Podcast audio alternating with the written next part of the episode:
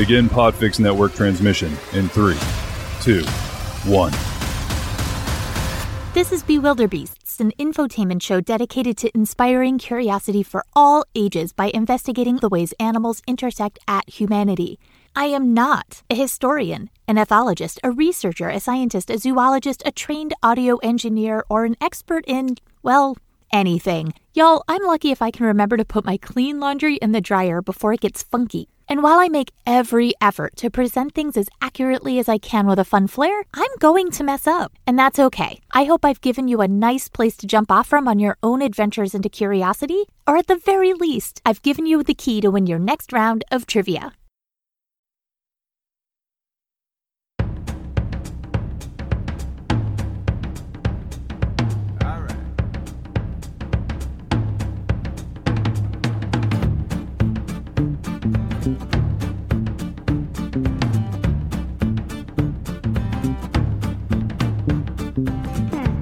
Hello and welcome to Bewilderbeasts. I'm your host, Melissa McHugh McGrath, recording right underneath my entire family who's upstairs setting up for Christmas. So you might get some interesting noises. So today we're talking about how the conversation of sex and gender in the human world translates also to the animal kingdom. All right, let's go.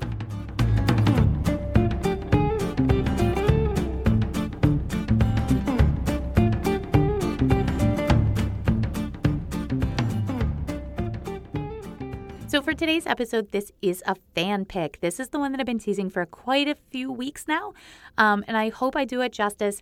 Danny, this one's for you. Um, and if you have ideas, just send a note to bewilderbeastpod at gmail.com. This one is a longer one, so I am just going to dive in. But first, I did want to say uh, for the month of December, my hope is to be able to take a couple of weeks off. Um, I don't have anything planned.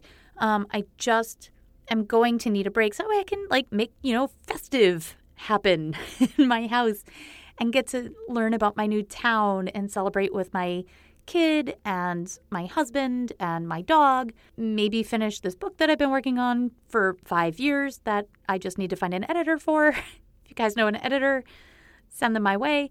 But truly, I I am so thankful and so happy to have each and every one of you listeners check in from time to time and listen to this show and hopefully take something away, whether it's something silly or funny or interesting, or that it's something that just made you think of the world in a slightly different way. And for each and every one of you, I am so thankful. Um, and for the holiday season, all of the episodes are going to be a little lighter, a little bit more of a throwback to some of the earlier episodes where we're talking maybe a little bit more about science or some really fun and interesting stories that are hopefully a little bit more serotonin inducing, a little more oxytocin. Um, and today's episode, like I said, it's going to be long. Um, we're going to have a lot of rapid fire things. There are a couple heavier subjects in today's episode. So um, if sex is not something that you're comfortable listening to with your kid in a car on your way to school, this might not be the episode for you. But I would put it out there. I would not put something out into the world that I also wouldn't let my kid hear. And I think um, honestly, the environmental impact of what we're doing to animals that I'm going to talk about in a bit with like chemical um, chemical things used in agriculture that actually desexes frogs is way harsher than actually talking about sex. So I am going to be using words like clitoris, penis, vagina, all that fun stuff. So if there's anything in there that is going to make you uncomfortable, or you're not ready to have some conversations regarding that with your kids, maybe skip ahead, although I hope you don't because there is a lot of really good stuff still in here too. With all of that being said, I will dive right in. So, Danny, I hope you like this.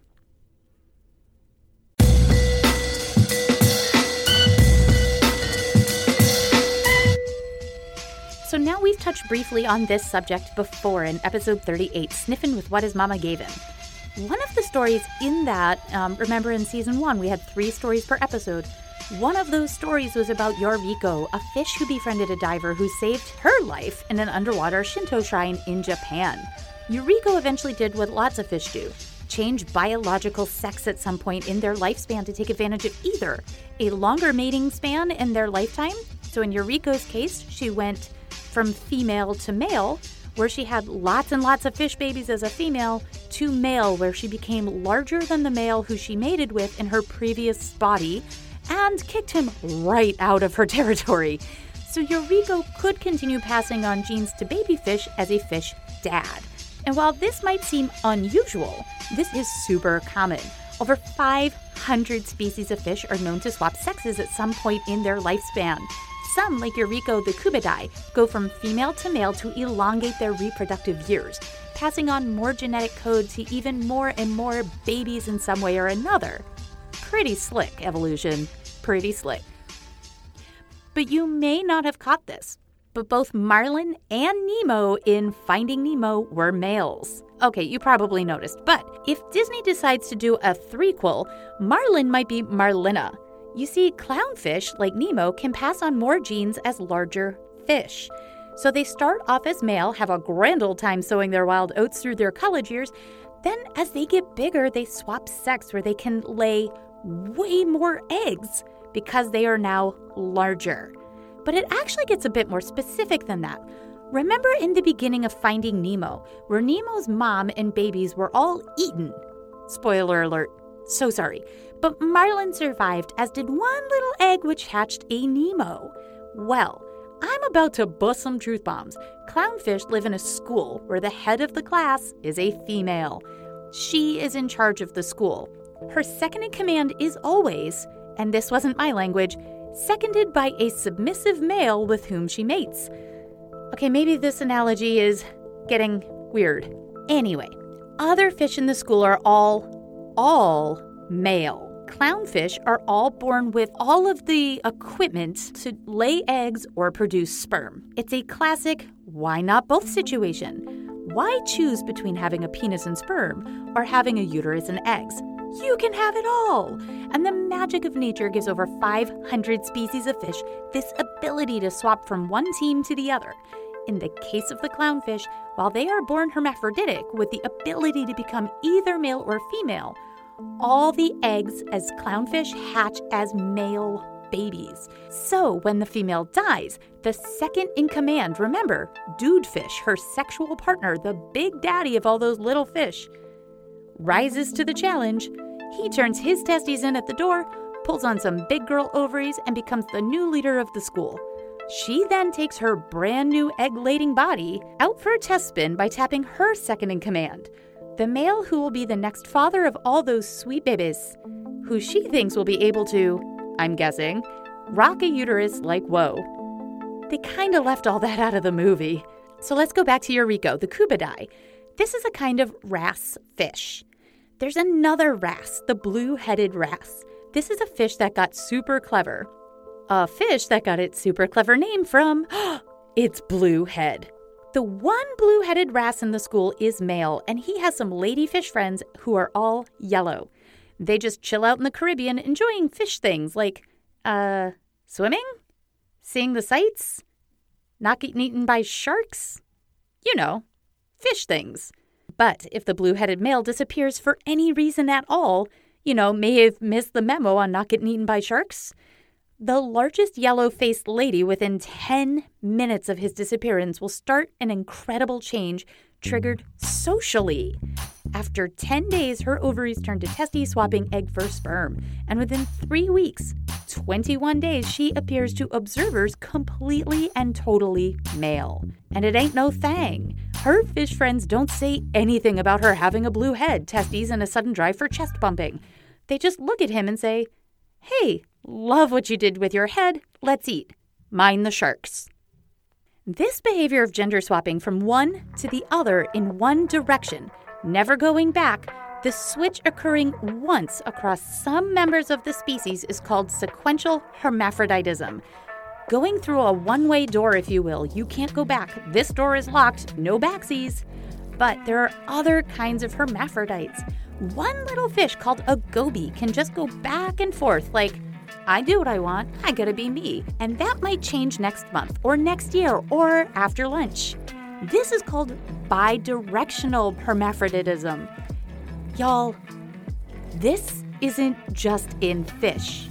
Bearded dragons, one of my favorite starter pets for responsible pet owners who are thinking of venturing outside of the traditional fuzzy domestic companions that poop in a box or drool on everything you love, have an interesting response to the temperatures getting hot, hot, hot.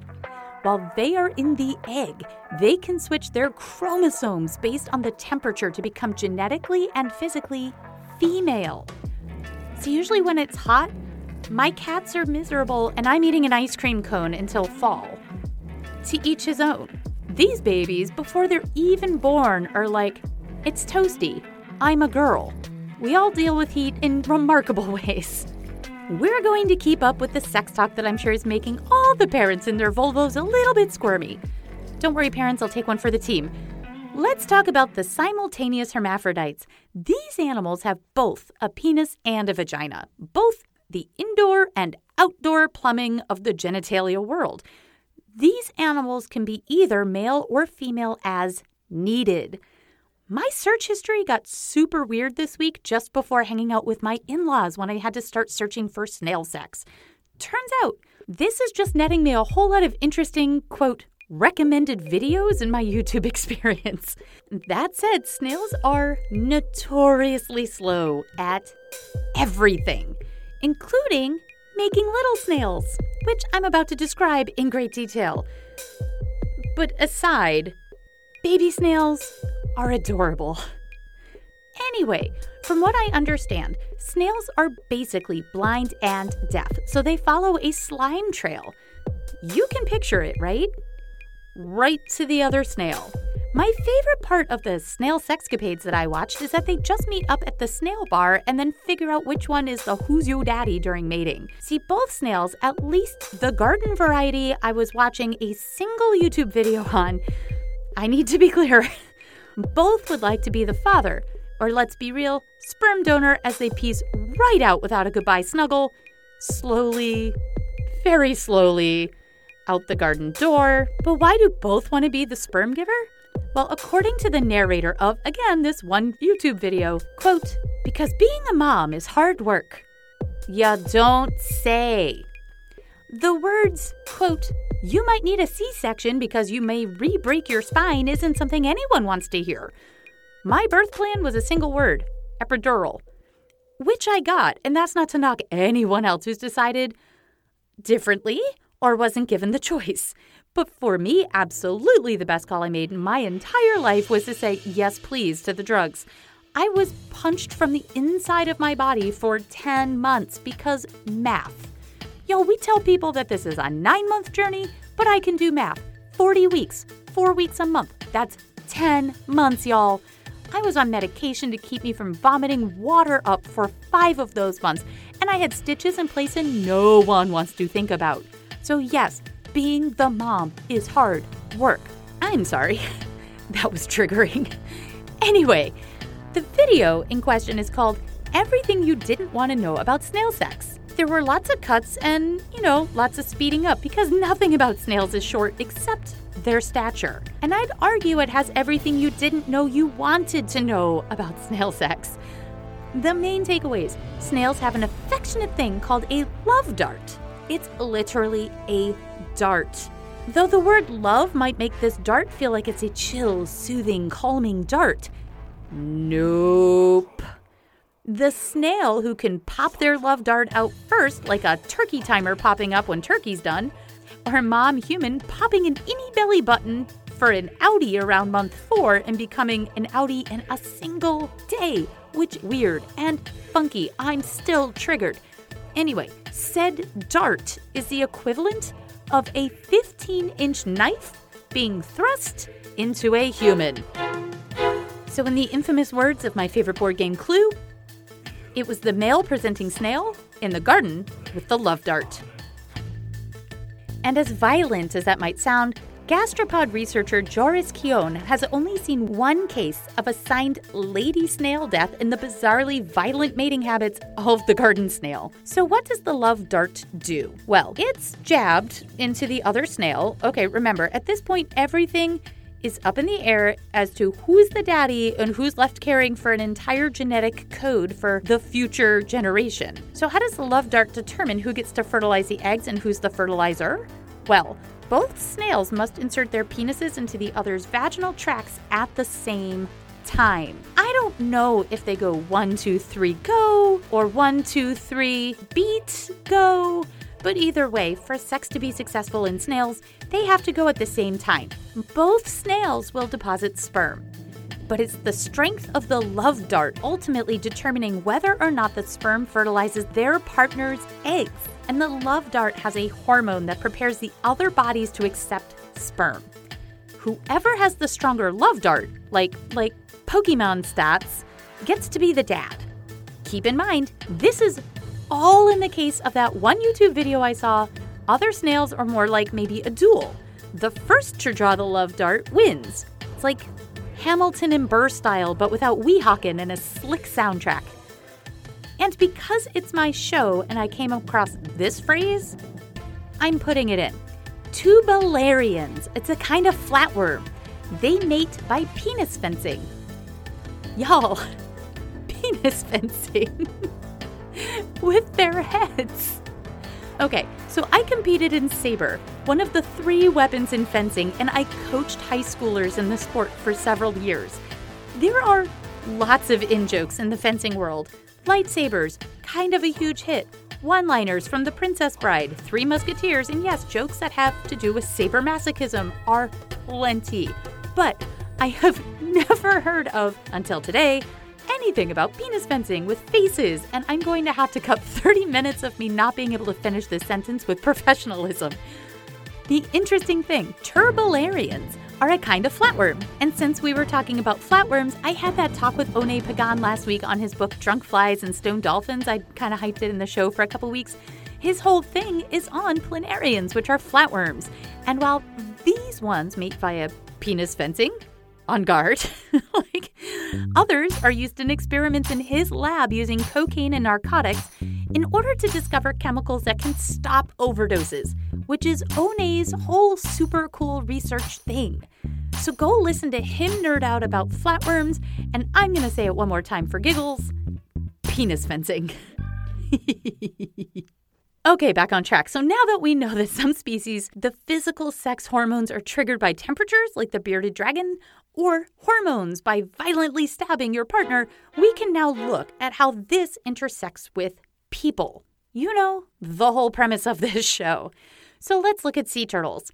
Beach temperatures determine the sex of the turtle eggs. Cooler temperatures mean more males will hatch. Warmer, more female sea turtles. This might not seem like such a big deal, but with rising sea and beach temperatures during sea turtle incubation, the sea turtle population is skewing too heavily female. On Raine Island, 99% of sea turtles that were able to survive were female. And that is assuming that they survive at all, given that the sand is so hot with those teeny tiny delicate turtle eggs needing just the right temperature to survive. Many of those eggs cook or fail, and in some devastating cases, there is complete nesting failure. The International Climate Summit just occurred. Climate change is a crisis that we humans are responsible for. And we are responsible for making difficult changes for ourselves, yes, but also for others, like the sea turtles. There are other ways in which humans are causing sex swapping in animals. Let's go back to our fish friends. Climate change is affecting the sex ratios of many fish. The system is becoming out of balance. You may have more males in some species and more females in others, which means that there aren't enough partners to be able to make viable offspring. And so many more species are in trouble. But one way in which humans are affecting sex swapping in the animal world that you may not think of is overfishing. So let's say fisher folk only take fish that are seven inches or longer. Well, if those larger fish happen to be females who are laying more eggs, or maybe they're males who are larger to defend a territory. Either way, taking a specific size of fish can leave a massive hole in the population. And if there aren't enough egg laying females because they've all been fished out, the males have no one to mate with. So evolution benefits those fish who switch teams maybe a little earlier. If the fish is battered on the other side, say males are overfished, the ladyfish wouldn't have enough sperm donating fish to create a new generation of fishlets. So, a triggering mechanism for some fish species is, well, triggered. All systems go. It's like the draft, but for fish of a certain age, size, or in some cases, the temperature of the water can cause the ovaries to become over onos, testes to become nopesies, sex hormones start to course through the fish in different ratios, which makes a different cocktail, which changes the physical body of the fish. So let's switch directions a little bit, try to boost the mood a little. We have covered one way sex swapping, two way sex swapping. Sex have all the things and go for broke, and some animals just say, eh, partners are hard. I'll just do this myself. I can do it all. And they do. There are some animals who engage in parthenogenesis.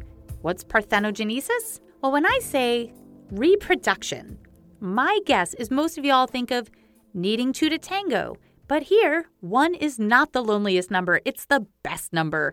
These creatures can produce their own offspring and is a completely normal process in some invertebrates and lower plants.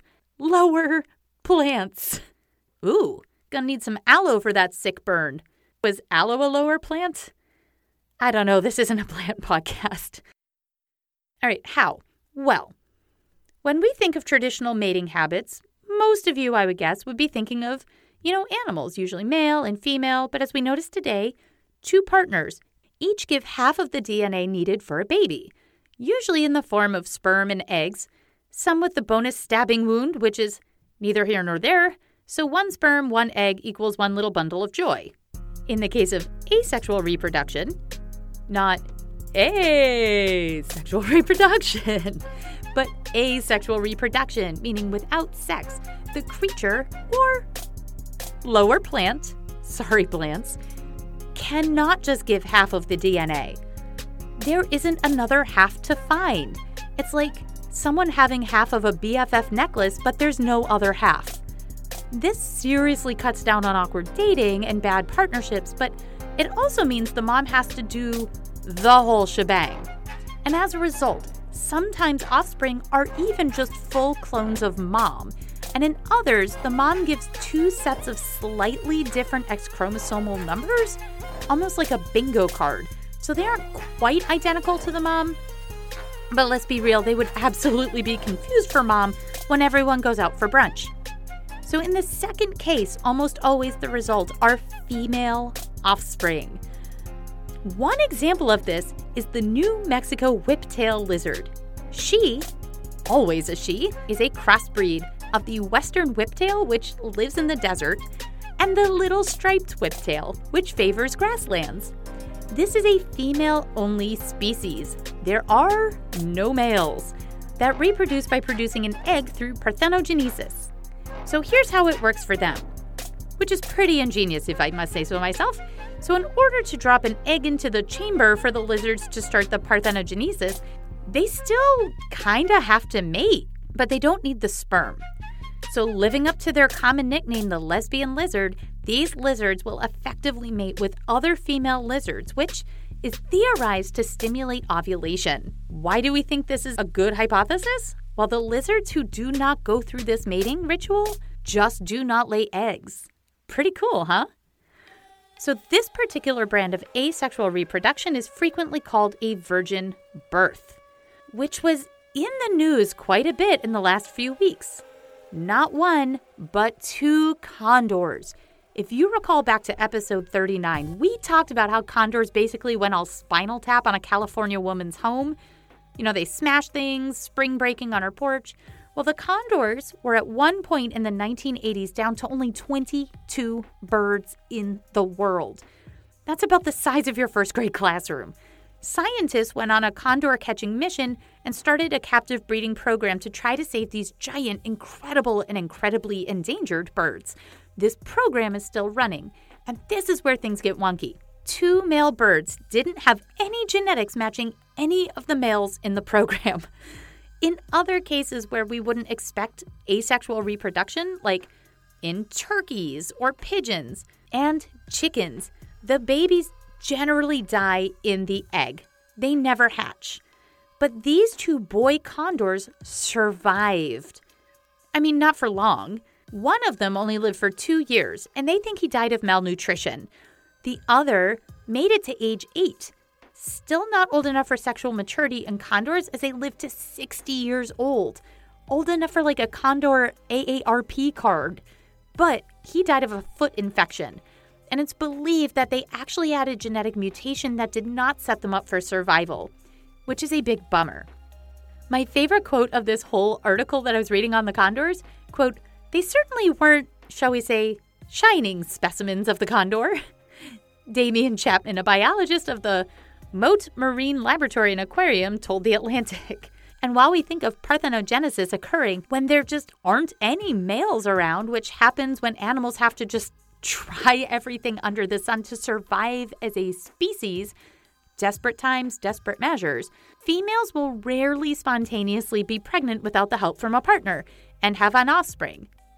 And y'all, this is so good. Sure, in most cases, it's theorized that if there isn't a partner around to contribute to making this baby, but the two female condors in question who had baby condors without a male assistant, they were living in an enclosure with males, males that they had mated with in the past. The researchers don't seem to have a good answer yet, but they're working on it. I think if we were to suppose that maybe these ladybirds were saying something, that maybe they would just rather wash their hair feathers and do this alone than accept genetic offerings from their enclosure buddies. maybe these female condors just didn't think of them that way. Maybe they would rather try something new. Maybe his breath stinks. I mean, honestly, have you seen what condors eat? They eat everything roadkill, eyeballs, all of it. So when you're in a cage that long with another condor, condor couples therapy might be a good idea. But joking aside, the researchers hope that there were more babies born this way that they just missed, and that they only found these two males because they were trying to find which condor dad to give the congratulations cigar to. If more condors were born this way without a dad, they could have become healthy adults. I mean, it's not looking great, but it's possible. And for the condors, which went from 22 specimens in the 1980s, there are 500 birds today. So it's still critical that every chick is accounted for, and they are critical to the survival of this species. So, some creatures routinely go through parthenogenesis as their only baby making strategy, not as a last ditch effort. But others can alternate between finding a mate and just deciding for a variety of perfectly valid reasons that she just wants to have a baby by herself. The zebra shark is one such creature. If there are plenty of mates around, zebra shark mom to be will scan the seven seas just looking for the right one. But while there are plenty of fish in the sea, sometimes we have to be much more specific. And often in the case of the zebra shark, without a suitable mate, she'll just go it alone. Lots of insects have young this way too, including my favorite, the honeybee and my less favorite, ants. Sorry to all the ant folks out there, just not my thing. And since we're talking about all sorts of things that might make some parents uncomfortable, let's just end with a big one hyenas. When early explorers first discovered the most common large predator in Africa, they thought the hyena was a hermaphrodite, had all the sex organs. And by all the sex organs, they just really thought penis. Because from a distance, the hyena has the last laugh. Both sexes of the hyena have what appear to be a giant penis. They both experience erections, and truly the only surefire way to determine if a hyena is a male or a female from afar is to wait until she reaches sexual maturity and ends up pregnant. like, because truly, you do not want to get that close to a wild hyena. Have you seen The Lion King? Vicious. But in many other species that have penis havers and vagina havers, you have a penis outdoor plumbing, and vaginas, indoor plumbing. Seems like it would be pretty easy to tell the difference, right? The penis that early explorers and the researchers see when studying the spotted hyena is a penis for sure in males, but in females, it's not that at all. It's actually an enlarged, very enlarged clitoris. Instead of a vaginal canal where in many mammals a live baby emerges victorious through the birthing process, this penis looking clitoris houses the birth canal. The hyenas have cubs go through that cervix, and instead of a short shot out into the world, these cubs essentially have to go through the birth equivalent of a much longer tunnel than necessary. I'm just really trying to avoid jokes about these, I'm guessing, dude identifying researchers finding the clitoris while also trying not to think about having a baby come out of my clitoris. Having a baby come out traditionally was bad enough. And while I thought I could do two subjects in one, sex swapping and same sex partnerships in animals, this episode is getting long, which means there will be another episode later on same sex partnerships and strategies in the animal world, of which there are more than super cute gay penguins who raise chicks. We will get to it. But in the last few minutes of the episode, it is important to say one other way in which this topic intersects with humanity. A lot of what I was discussing today assumed a binary, in which typically means, in the context of anything relating to sex and gender, boy or girl only. But as you can see in the animal world, this binary just simply doesn't exist in animals, and I'm going to say it right now, it doesn't exist in people either. We are all on a spectrum. Physically, as discussed, yes, we may have individually more or less testosterone or estrogen in our systems, even if we are born with, well, a penis or a vagina or indoor or outdoor plumbing, as it were. Weirdly, this comes up in the Olympics every few years when, well, let's face it, usually a woman comes out and cleans house in track and field. Then someone yells foul. She's too good. And then they run blood tests, or worse, need to see physical proof that she is in fact a she an embarrassing strip down to make sure that a penis isn't there because that would be a scandal. And if the blood tests come back with too much testosterone, her medal is stripped too, all because of the body she's given. She doesn't fit in that box. And we know bodies happen in different ways. Might not feel like you fit in, but that not fitting in is often a superpower in disguise. Whether there's too much of one thing or too little of another, as long as someone fits nicely into a box, can easily be categorized, it's fine. But it's not. In some cases, high schools around the United States, adults are demanding to see the genitalia of children, to see what the equipment is that they have below the belt. Because for some reason, having a penis or a vagina is important in team sports. Or kids and adults who may have a girl brain and a boy's body, or don't feel like they fit in either box, or sometimes both boxes depending on the day. Boys are supposed to like certain things, which we know is completely bunk. Girls, on the other hand, at least if you were to look at a bathroom door in a restaurant, all wear giant triangles for skirts. And while there are people who fit nicely into these categories we think of as boy or girl, my friend Kate, a woman, she builds boats. Her husband Ben also works on boats. She's going to engineering school, and even at her own wedding, I have never seen her in a skirt that resembles a triangle. I have friends who identify as male who wear high heels, and I'll say it, wear skirts better than I do. And I love skirts, if they have pockets. I need something to put my tools in. But I usually wear boots. I've had some ankle surgeries that make heels nearly impossible for me to wear, and also nearly impossible for me to fence again.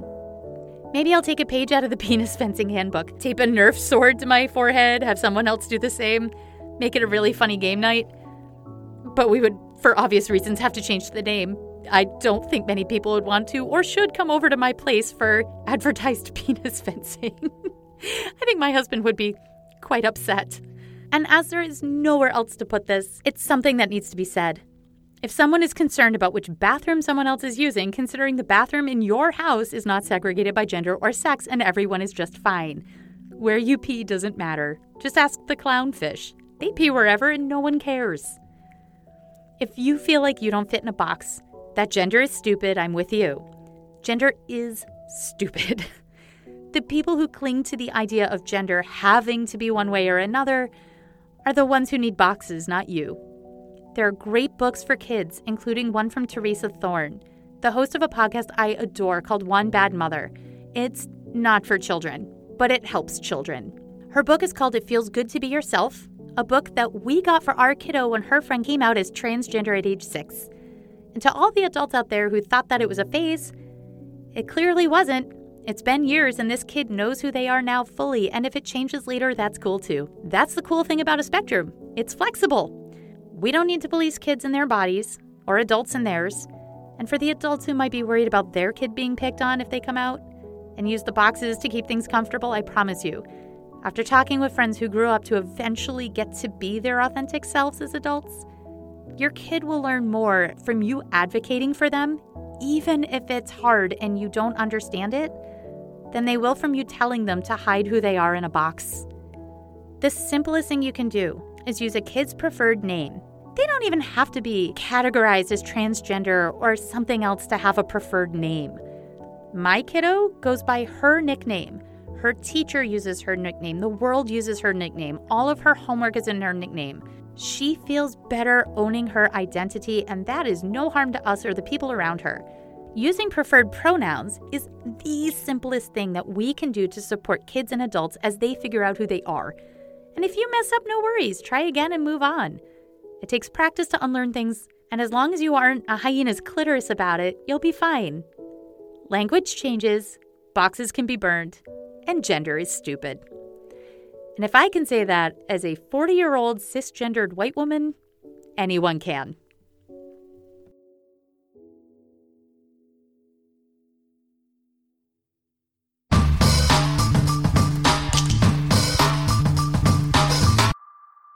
So, thanks today for joining me on Bewilderbeasts. If you like this show, consider donating at any level for bonus content and extra goodies at every level if you're into that kind of thing. Patreon.com slash bewilderbeastpod. And if you need resources for yourself or for others or for kids in your life on some of the topics today, check out Theresa Thorn's It Feels Good to Be Yourself. If there are topics that you would be interested in hearing about on the podcast, know of any historical animals who changed the world, animals who help humans, or wacky animals in the news, send them in to bewilderbeastpod at gmail.com. Tweet at bewilderedpod, bewilderbeastpod on Facebook, and bewilderbeast on Instagram. I'm Melissa McCune McGrath with Mud Stuff Media. Now go get curious.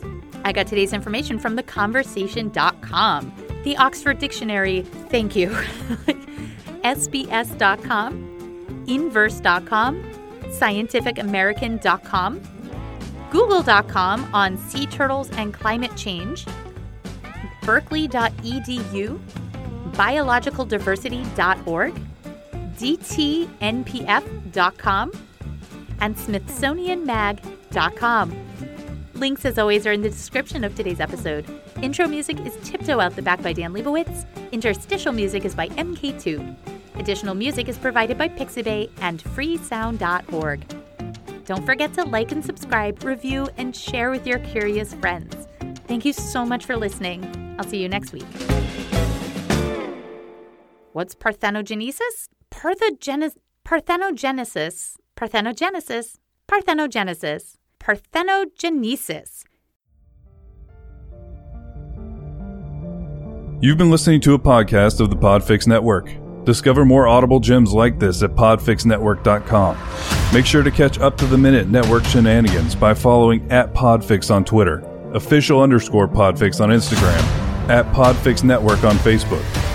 And make sure to subscribe to Podfix Presents wherever you choose to find podcasts. The Podfix Network, artist owned and loved.